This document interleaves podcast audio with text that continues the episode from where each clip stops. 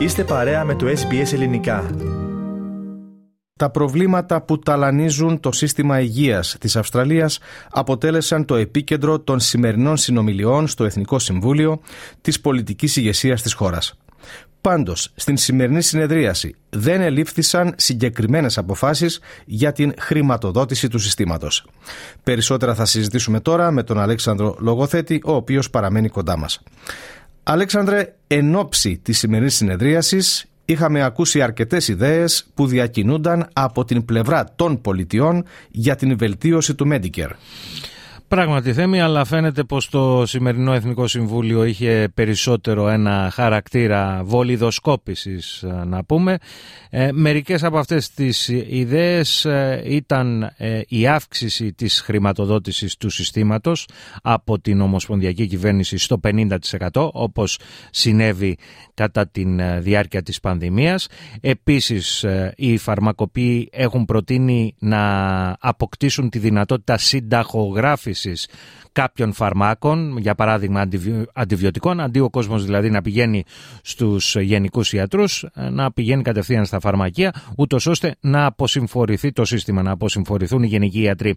Όπως δήλωσε ο Πρωθυπουργός Άντωνη Αλμπανίζη μετά τη συνεδρίαση του Εθνικού Συμβουλίου, τον Απρίλιο τότε αναμένονται κάποιες, κάποιες πιο συγκεκριμένες ανακοινώσεις. On health reform, uh, the uh, National Cabinet has agreed that this is the first priority issue for 2023. We will meet again in late April. Αλέξανδρε, υπάρχει συμφωνία μεταξύ των πολιτικών ηγετών για το τι φταίει με το σύστημα υγείας; Καταρχάς δεν να πω ότι ε, τα προβλήματα με το σύστημα υγείας ε, δεν ε, είναι λόγω της πανδημίας. Απλώς η πανδημία ίσως ταφούντωσε τα προβλήματα αυτά.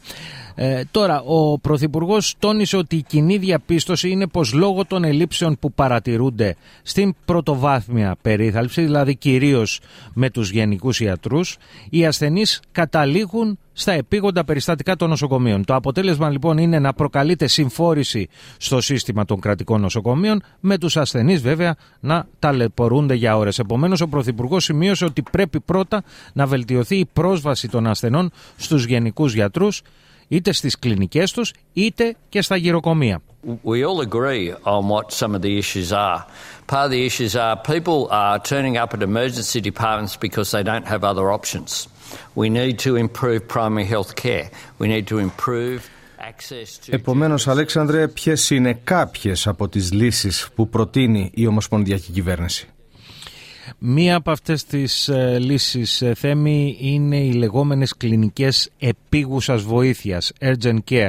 Και αν σου ακούγεται αυτό παρόμοιο με τα τμήματα επιγόντων περιστατικών στα νοσοκομεία, τα λεγόμενα emergency department, ε, θα σου πω ότι υπάρχει διαφορά και η διαφορά είναι στο βαθμό φροντίδας που θα παρέχεται και στα περιστατικά που θα πηγαίνουν εκεί πέρα. Λοιπόν, εκεί πέρα δεν θα πηγαίνουν περιστατικά όπου ίσως να κινδυνεύει και η ζωή ενός ατόμου. Για την ακρίβεια, αν κάποιος έχει σπάσει το χέρι του, έτσι, είναι ένα έκτακτο περιστατικό. Αλλά θα μπορεί να πηγαίνει σε αυτές τις κλινικές να παίρνει φροντίδα, αντί να πηγαίνει στα επίγοντα περιστατικά.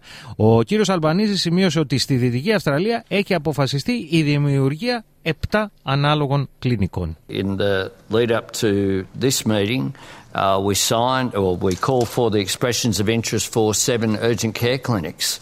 That's about so that if um, if uh, Πάντως Θέμη αυτό που φαίνεται να μην συζητήθηκε σήμερα όπως είπαμε και στην αρχή είναι το μερίδιο χρηματοδότησης που αναλογεί σε ομοσπονδιακή κυβέρνηση και πολιτείες για τη βελτίωση του συστήματος υγείας. Look, we are, we are working through the issues of the health system and the way that it, uh, it, it operates to make sure Και με αυτές τις επισημάνσεις του Πρωθυπουργού ολοκληρώνουμε Αλέξανδρε την επικαιρική αναφορά που μας ανέπτυξες. Θέλετε να ακούσετε περισσότερες ιστορίες σαν και αυτήν; Ακούστε στο Apple Podcast, στο Google Podcast, στο Spotify ή οπουδήποτε ακούτε podcast.